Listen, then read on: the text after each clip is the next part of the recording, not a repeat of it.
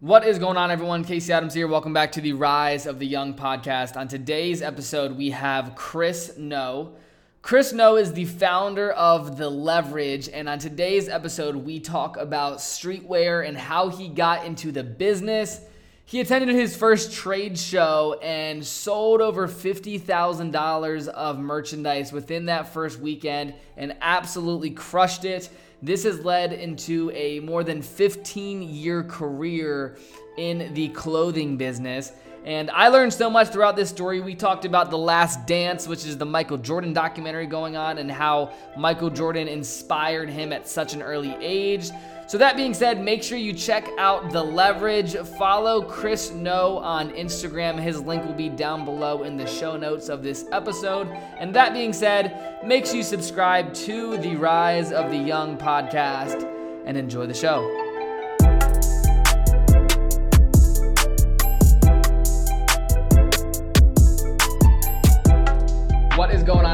Casey Adams here. Welcome back to the Rise of the Young podcast. On today's episode, we have Chris No from The Leverage. Thanks so much for coming on, brother. Uh, thank you for having me, Casey. Of course. I mean, we we've been connected for quite some time now through D and all those guys, and um, it's been super cool to see everything you've built, and I'm excited to go over it today, man. But for those that may not know what the leverage is, I'd love for you to give the people some insight into what you've built. Okay, I mean, um, the easiest way to describe the leverage is we're pretty much like a fashion house.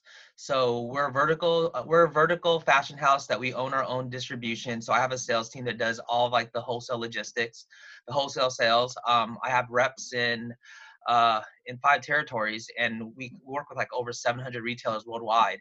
Wow. But along with that, we actually also own all the brands that we represent. Um, and we have our own logistics company that does all of our uh, shipping, uh, shipping, picking, pulling, everything there. We have designers in house, a marketing team in house, and also uh, we have our own factories we work with directly overseas in China um, and various other places too. Uh, but yeah, pretty much like we do everything from A to Z. So you know, um, we manufacture the goods, we sell it, we distribute it, we do everything. Got it.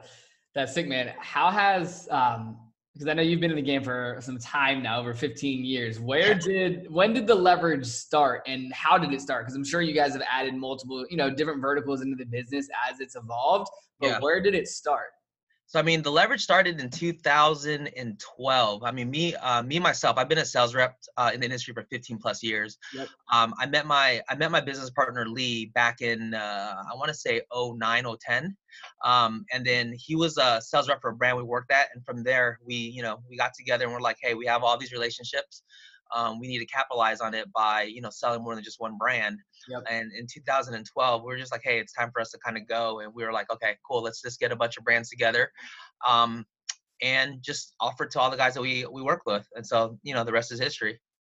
When you say working with brands, um, can you give us some insight into what that looks like? So you guys have, you know, all these different brands that you guys own under the leverage.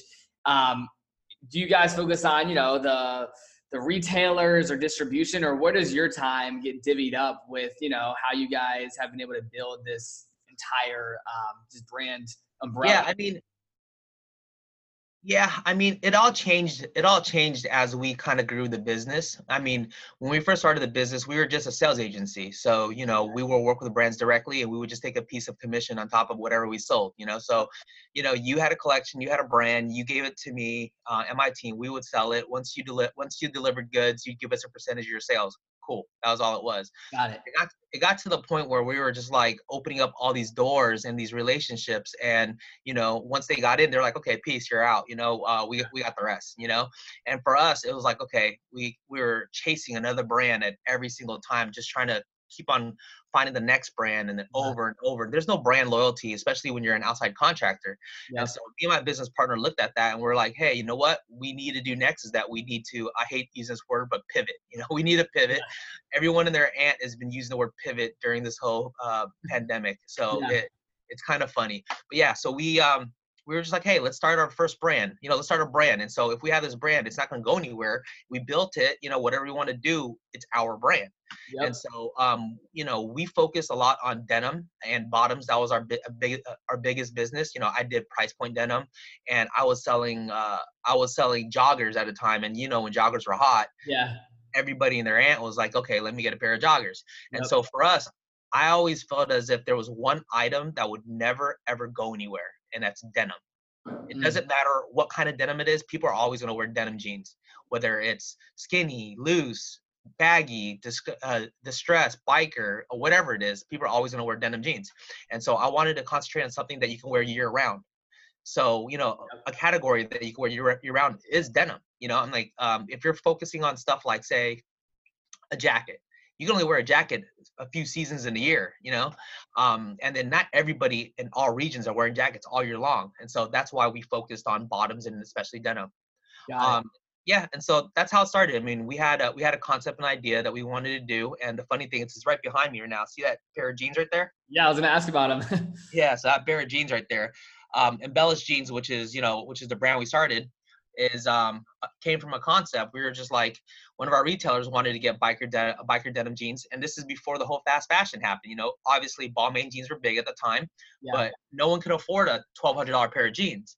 And Yep. so, you know, we we were able to sample a pair of jeans that looked very similar to it, um, but we got the price down to like one tenth of the price, um, and they just ate it up. And then from there on, you know, uh, it was a win from there. I mean, we we started we started that. Um, we ended up, you know, starting uh, various other brands in our agency, and how can you say the rest is kind of history? So that's how we built that. That's so sick, man. Yep. What got you into just the fashion world? Like growing up, was it a passion of yours, or what led you to you know getting into this whole industry?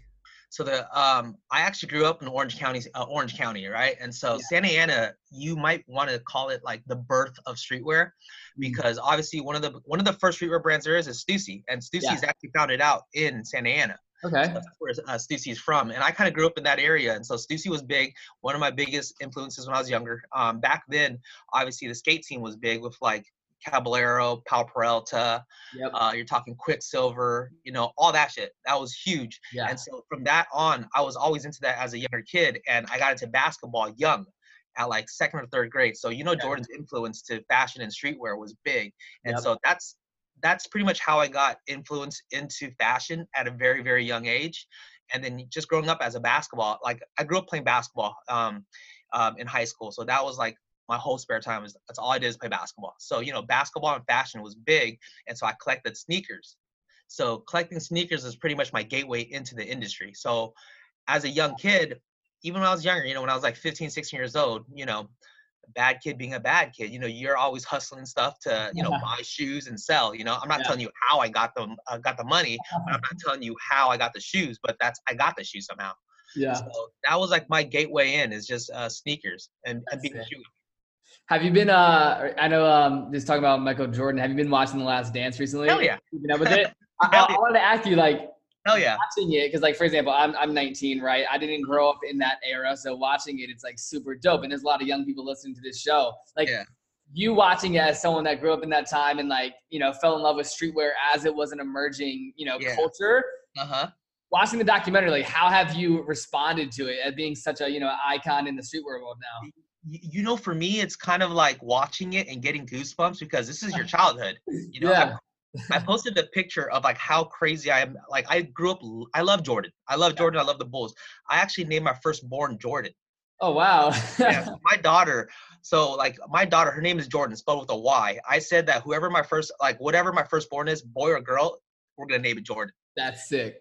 Yeah, and re- and recently, even for me, um, I posted a throwback Thursday picture on my Instagram, right? Yep. Yep. And there's a, there's a picture of me wearing. I have two pictures, my sophomore year and my junior year, and I'm wearing a pair of Jordan 13s and a, a pair of Pippen Uptempos.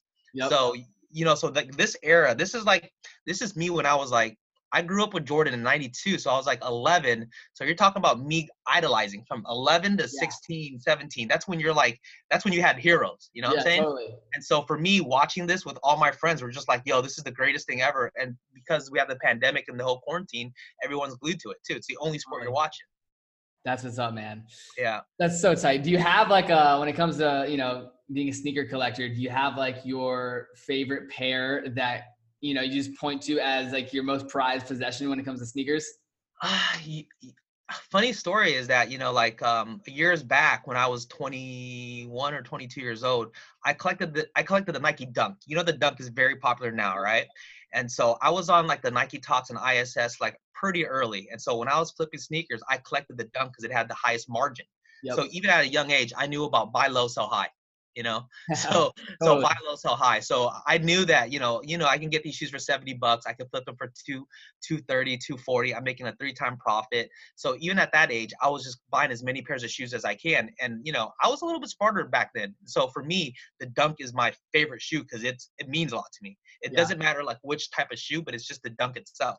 Yep. And so like yeah a crazy story about that was was shit I would just max out my credit card at that time, max out my credit card for the whole month, buy as many pairs of shoes as I can, keep keep one pair, keep one pair. And I know that you know I have no interest on a month, but I have to move everything within a month. So yeah. I sold everything, made my profit, and then paid off my credit card and went on to the next.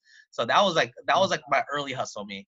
That's what's up, man. Yeah. I, I want to touch on just like launching brands. I mean, there's a lot of young people nowadays that you know they they want to launch a clothing brand. You hear it all the time. And I want to hear from you, you know, after launching so many brands, if you were to launch something new in 2020, what is your advice to someone launching a streetwear brand with it being such a, you know, saturated space? Man, it, it's it's funny. I always tell myself, I'm telling myself the same thing right now just having this whole this whole issue with the whole world and everything right now yeah. would i launch a brand this year? I probably wouldn't you know? I'm looking at this now and i've never thought to myself before you know you got to launch something that's recession proof.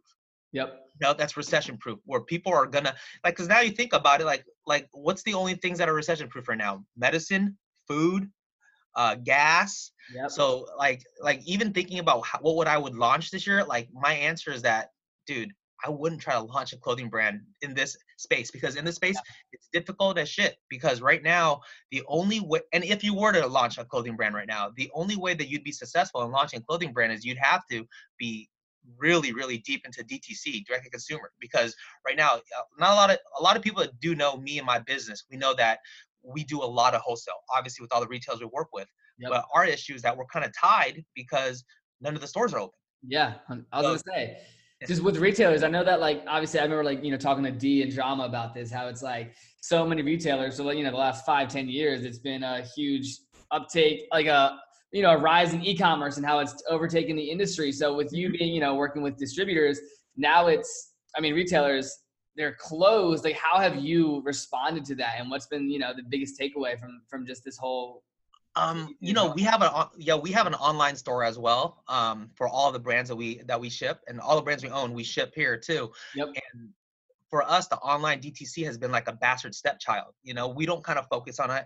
We didn't, we weren't putting money into like Facebook ads, analytics, any of that. It's just yeah. pretty much like shoot content, throw it up. Whoever orders it, cool. I would rather make my money off of D, off the wholesale because you know it's bigger chunks at a time. Yep. Um, and so for the last like 60 days, uh, we haven't been open. We've been, you know, it was the first time I've actually look uh, i actually spent time going on youtube reading reading about what you know facebook ads mean and then actually yeah. working with my guy and i was like wow this is a lot of stuff that we were kind of put in the back burner. Yeah. And and as as wild as it sounds our online store amongst all the brands it's been our busiest uh our busiest month since black friday. Wow. You know so yeah, that's tight yeah so i mean i'm thankful for that. Obviously i learned a lot. I learned a lot during the, this whole thing too and you know we're able to kind of focus on something that we normally don't focus on. Yeah that, that's super cool. What's been your experience with like you know what makes a brand successful? You have many successful brands especially in the streetwear space. What do you believe makes a brand successful? Honestly the the thing that makes the brand I, the thing i feel that makes the brand successful is like two things right? It's uh uh, I would say it's I would say the biggest thing is product, you know, because at the end of the day, if you have a good product that sells itself without telling a story, which we do, mm-hmm. I'll tell you this right now, I sell denim. You know, denim's my biggest thing yeah. on various brands. If you took off all of our, you know, if you took all off all the the branding, the looping, and everything too, and you put it side by side to some of the best denims uh, denims in the industry, you couldn't tell which is which. You know, and our pricing is amazing. Yep. And I just feel as if you if you have a good product, it can sell itself. But the thing is, you also need like you also need a distribution which you need retail partners that you know that know that have places for you to fucking sell the product you know yeah. like for us all of our uh, product placement is organic the reason why is because we have so many uh, retailers that are in so many places, like you know, obviously Atlanta, NOLA, Chicago, New York, and these places where you know where athletes, celebrities shop, and it's organic. Yeah. They come in there, they see a product, they buy it, they wear it, and I'm, I'm like, oh, cool, it's you know a, a free placement. How did you build relationships with retailers early on? I mean, to be honest, to be honest with you, it's just to be persistent. You know, persistent. Um, when I first started, I was I was I was 22 years old and I just came from a telemarketing job. And so I took full advantage of just being on the phone, calling every single retailers every single day. You know, um, I try my best to build a relationship with them, know exactly, you know, what they do, you know, talk mm-hmm. more than just clothing. Um, and I kind of knew, you know, for me, for me, um, my love for sports was one of the, the main things I always kind of used for my advantage. I know sports, yeah. I know about every goddamn sport there is. I'm a big sports guy. So I know that every buyer in every city is a sports guy you know yeah. so we always connected through that and they'd always remember me through that and so you know through the phone and the biggest play back then is trade shows yep trade shows are huge. Trade shows is the place where you can actually dap somebody up. You can say what's up. You know guys that you've been chasing for a long time you can kind of meet them see them face to face and yep. honestly i enjoy that. You know i enjoy the face to face business because you could you could tell somebody's truthful by the way they look at you in the eye. Yeah. Um and another thing too is visiting these stores. Like my sales team, we actually physically four to six times a year go to the stores that we work with and show them product and have line showings and meetings with the stores. Wow. And even myself, me and my business partner, we visit, we traveled, we traveled, we went to like every single store that we worked with, just speaking to them face to face. So yeah. that's the reason why. I mean, we've been doing it for 15 years, yep. so they do have a face. They do have a face and a name. Totally, that, that's super cool regarding like trade shows, you know, how every, there's no more events happening right now. Do you mm-hmm. believe this is something, especially you know, in your industry, will be pushed back until you know late next year, or how is that going to affect the industry when it comes to just the, the trade shows and the in-person events? What I, I think the trade show industry is going to get uh, is going to get hurt because you know the trade show industry is it's going to go down to people visiting the show. Yeah. And so traveling's going to be scarce. If traveling's going to be scarce, that means buyers aren't going to come. If buyers aren't going to come, then you know brands aren't going to pay to show themselves. You know, and so I kind of feel as if it's going to be it's going to be a it's going to be a trickle down effect. You know. Yep. So like it's going to start from the top so it depends on like when the travel restrictions are out you know when we can actually see each other how like what like how far you can talk to somebody so it's going to be very uh it's going to be very, very, uh, very, very different in the in near future. I can actually see the trade shows uh, skipping a season for sure, mm. and that's going to be in August. Got it. That makes sense. Yeah, that's crazy. Looking back, like, did you plan to get into this industry early on, or what were some of your goals when you were like, you know, 18, 19 years old, like, coming up in your career? you know the you know the you know the thing was it's like when you're 18 19 not a lot of kids at that age know exactly what the hell they're going to do you know you just you know you you had no obligations at all i mean besides you might have a cell phone you know you might have to pay your like gas but yeah. other than that like what other what other obligations do you have you know and so me um i got kicked out of the house early so like i moved out at the age of 19 okay. so i was living in like a mobile home at the age of 19 you know and i'm like okay i gotta pay for my own school i gotta pay for my own place to live yep. and so i just gotta make it work i gotta figure out whatever money i can bring in because like i'm on my own you know yep um, and so for me, um, I always looked at it like, okay, how could I make the most money and not own a brand?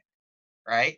Mm. And so I, I always felt that way. I was like, sales is the only one where you're not capped off with your salary. And so it's pretty much like, unless they cap you off on, uh, on your commission, it's endless. So I always knew that making being in sales was going to be the best way for you to make any type of money. And it doesn't matter if you're good at sales, you can sell any product. That's how I kind of felt.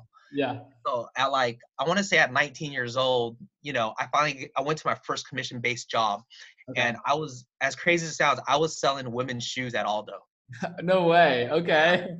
But but hear this out. So Aldo at the time had about I want to say they had about like five to six hundred employ uh, stores worldwide. Okay. I was the number one sales rep in the whole world by by volume for the hour. Wow. at South Coast Plaza. At South Coast Plaza, there was a close to two, I want to say there was close to like over 2,000 employees, uh, sales reps, period. Yep. There's 500 stores, and yeah, I was number one. And I knew, I knew that at that point, I was like, okay, sales is what I'm gonna do. And so after the after sales, from Aldo, um, my first year I graduated uh, college, I took a job in the mortgage industry as, as a loan officer, okay. right? And so as a loan officer, um, you know, they start you off by being a telemarketer, like a junior loan officer. So you're sitting there to, you know, picking up the phone, you're just dialing two, 300 calls a day. And then when you get somebody interested in a lead, you'd hand it over to the main, uh, main loan officer, yep. right? And he closes the deal. You'll get lucky. You might get like a, a shitty little, a shitty little stipend or a little commission yeah. off of him, whatever he makes. But the loan officer is making all the money. Yep. So, um, I had to do that. So I had to do that for two months, and whoever sent over the most leads would eventually become a loan officer. So you know, after two months, I became a loan officer, and in my third month, I was the highest grossing loan officer in the whole company. Wow! And all all at the age of 22 years old. Wow. All at the age of 22. You're a sales beast. yeah, yeah. So um, so I took that knowledge, and you know, in 2000, I want to say, I want to say it was like 2006, 2007. Uh, the industry just went to shit, you know? And so we got laid off. And then um, I went to the trade show because one of my buddies owned a clothing brand. Um, pretty much he said, Hey, come out, help me out, you know, um, help me out um, and just do this for me. You know, I have all the, I have all of the clothes here. This is the booth. You know, if anybody asks a question, cool, do what you can do. And so, yeah, my first trade show, I was actually sitting there just helping out, answering questions, and a buyer comes up and he's like, "Yo, um, this is tight," you know. So I explained to him. I explained to him. Uh, we're talking. We start talking about you know our one love together, which is the Nike Dunk. Yep. you know, so I'm sitting there just spitting game with them on the Nike Dunks, whatever. I see him outside and he's like, you know what, man? I want to place an order. I like you. I was like, all right, that's cool. Come back in and he's like, yo, let me write a 5 10 10 5, which is at the time I'm like, what the fuck is a 5 10 10 5? Right? Yeah. And he's uh, starting at small. And so my buddy Joe, who owned the brand, was like, yo, he means five smalls, 10 mediums, 10 larges, and five extra larges uh, across the board means every single style. And so my first order I've ever wrote was a $15,000 order. And my buddy Joe's like, yo, I'm going to pay you 10% of this. And I was like, word? And he was like, just sit here and do this for the rest of the fucking uh, weekend and you're good to go. That's tight. Yeah. Okay. Yeah. So yeah, so so that weekend I wrote about like fifty thousand dollars in orders. Wow. You know, made made a nice little five stacks. Yeah. Um, and then I just I didn't know exactly what to do after that. And he was like, "Listen, all the guys that you spoke to, just you know, grab their business cards, follow up." And so you know, I had just got off of doing the you know telemarketing. This shit's easy. I took yeah. all the business cards, threw it into an Excel spreadsheet. I had my fucking phone on. Uh, I had my uh, hands-free phone, and I called every single person, bugging them over and over and over. And I want to say the first season I booked about 150k in in orders. Wow. And the previous year he only wrote 80,000 in, in orders. Wow, you did that in a season. Yeah, I did that in a season. Okay. And so, and so that, that was it. I've been in the industry ever since. That is so tight, man. So, like, it seems like you just from that experience, you know, when you went to go start your own brand, you already had that oh, yeah. that side of the business dialed in with retail I mean, and everything that happened there. I mean, it's a relationship business, you know, yeah. and I knew that I had all these relationships already. I'm a sales rep, you know what I'm saying? So they were buying whatever I was selling just based off the relationship. Yep. Um, and then I and then I thought about it with my partner. He's a sales rep as well. We're just like, hey, we start our own brand. We don't have to worry about them leaving. And instead of just taking 10% of the cut, we take the whole thing. And so we're just like, after our first brand we started, we were like, okay, we're not representing anybody else unless we have equity in this brand or yep. unless we own the majority of this. That is how many brands do you guys have under your umbrella? It's it's a it's a lot, right? It's a lot. It's, yeah. it's a lot. We own uh we own majority of a lot of brands. We also have licenses too. Um, you know, we have Embellish, Crisp Denim, House of Junior, which is a kids line, Lifted Anchors, uh, Carter Collection. Uh, we just launched Club Paradise. Uh, we licensed out in Noir, um, and then I just locked in the deal with your buddies too from Diet Starts Monday. Oh, with Davin. Yeah. So okay. we're. Oh no way. Yes. That's so what's up. Yeah. So we're working with that too. Um, you know, and That's you know, and we have a handful of other ones, but you know, the ink's not the ink's not uh, dry yet, so I'm not gonna even announce that. Yeah, totally. No, that's so. Yeah, I've known Davin and them. Um, it's funny. I met Devin at this place in in DC actually with drama and stuff, and that's actually I I got connected with you just through D and those guys talking yeah. streetwear and everything, and it, that's so tight, man. So when you work with, I'm curious. I want the people listening to understand, like you know, when you do, because I've had Davin on the show from Diet Starts Monday. Like when mm-hmm. you work with a brand like Diet Starts Monday, you guys are overall just helping them get more bigger orders. Is that correct? No, no, no, no, no. Because um, myself, I handle the sales. I, I handle the sales side. My business partner handles the production and design side, okay. and we have factories that we work with over there too. And so we're able to help with margins, buying product overseas, Got it. the whole logistics. So like, let's just say like a record label. Like we, I always say the same thing. Okay. Podcast is we're pretty much like a record label. The artist is the designer. All he has to do is manufacture the sound, which is the look. Um, we do the rest. We do the distribution. We do the marketing. We do the manufacturing, making sure it's in the right stores, just like the venues that he does. And yep. so for us, you just got to do what you do. Design, aka like an artist sing. Yep. And we'll do the rest. So that clicked. So, yeah, so click click. So we uh so pretty much we do everything. I mean, we just pretty much do everything and you just got to do whatever you got to do.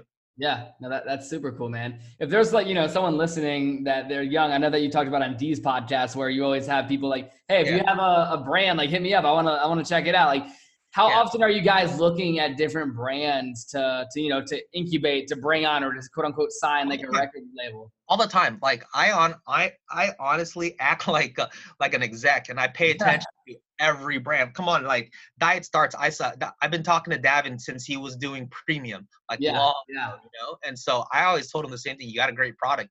You just need to make sure that we can, you know, launch it to like a mass. Yep. And so like like even some of my other partners that we're working with right now too.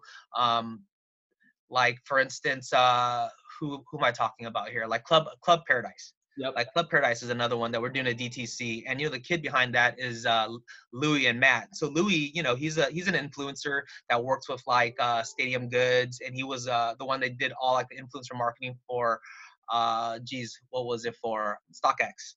Okay, sick. You know what I'm saying? So I, I, I look at it like, okay, do, what do these? I have, I know what I can offer. What are some of the things that these guys can offer besides just designing? Do they yeah. have a platform? Do they, uh, can they do certain things? You know, and so we can do, you know, pretty much we look at it like what we can provide for them. What can they provide for us? That's sick. Yep. That's what's up, man. How um how have you been spending your time on social media throughout this journey? Because I know obviously you you put out content on there, and that's how we've been able to stay in touch. But yeah, yeah. How, how, are you, you know, looking at building a personal brand and just utilizing social with everything that you have going on? To be honest, man, I'm just trying to keep it light. You know, I'm just trying to keep it light. I always say the same thing. Like during this whole thing, I've seen so many people just complain, argue, um, whine and bitch and moan. You know, at the end of the day, we didn't do this you know like we weren't responsible for this you know the only thing we could do is just honestly sit back and just take it day by day because like i'm seeing you know even on other uh, platforms like your facebook you know you got a friend that probably might be the dumbest person in high school but now he he knows everything about uh, he's a scientist now and he's a politician now you know what i'm saying? It's, it's funny yeah. but i'm like dude you barely graduated high school you know yeah. you, you were uh, you were you were probably one of the dumbest pre- people there. What are you talking about? You know. So I, I try not to get baited into argue with anybody because it becomes like a whole bait. You know. Really? All, you know, I do the same thing. You know, obviously at the end of the day, I have a family, I have kids, I have a wife. You know, I got guys that are looking at me for like inspiration. So the only thing I try to do is just keep it light. You know what I'm saying? I'm not I'm not trying to bait anybody to be pissed off because right now it, it's a touchy subject. Because totally. like at the end of the day, I know I'm blessed. You know, I know if I don't have to work, then I'm okay. But there's somebody out there that every single check, like every single day they don't work, is like a check or a meal that they can't afford. Yeah. And like you know, everyone's not in the same position. So I, I have no right to bitch about anybody or how they uh, or how they run their life. Yeah, 100 percent, man. That's, that's that's what's up. Mm-hmm. Just, I, I have two more questions, Chris. Just one of them being, you know, just I want to ask you. It's different for everyone. Just what is your definition of success? Oh, oh, that, that changes a lot. You know, honestly, yeah. that changes a lot. You know, that changes a lot. I uh, I honestly feel my definition of success is being financially stable. That in a situation like this, yeah, you're not working for so long, you're okay. You yep. know, like all, all, the material things, it's nice. You know, cars, whips. You know, cars, whips, uh, watches. Um, you know, jewelry, all that. That's nice. But at the same time, all that could go away. You know what I'm saying? If you're not financially stable uh, and can take care of yourself, I don't think you're truly successful. You know, yep. being successful is is defined differently. Like like every single time for me, it, it's defined differently. Now, being uh, being able to take care of yourself during situations like this, you're successful. Love that. Yeah. I, I want to talk about time to wrap it up. One of the one of my favorite things that I've seen you post was this past Christmas. Um, you posted about buying your entire team a Rolex, right, and talking mm-hmm. about the value of time. I'd love for you to to dive into that story and you know tell the people what the lesson was there because I know when you were posting about that last Christmas, I was watching and staying up to date, and it, it inspired me to really just like look at it where I'm like, okay, when I have a team of you know 20, 50 people to instill a lesson like you did, it, it taught me a lesson just from afar. So I'd love yeah. you to touch on that and tell the listeners why you did that and what uh-huh. the lesson was. Yeah, honestly, for me, I could have easily been like, okay, these are my upper management guys, some of my employees that I've, that I've worked with for the longest time. All right. Um, and I kind of felt I could have definitely just given them like money, money, but what are they going to do with money? You know, obviously pay a bill, go on a trip or whatnot. And I kind of felt as if I wanted to give them something where, you know, every single time they looked at it, it was like, wow, you know, it meant something. And for me, obviously buying a Rolex is a, is a huge, like a huge trophy to yourself. You know, a lot, not a lot of people are gonna uh, gonna buy a Rolex ever. You know what I'm saying? Yeah. And I know that.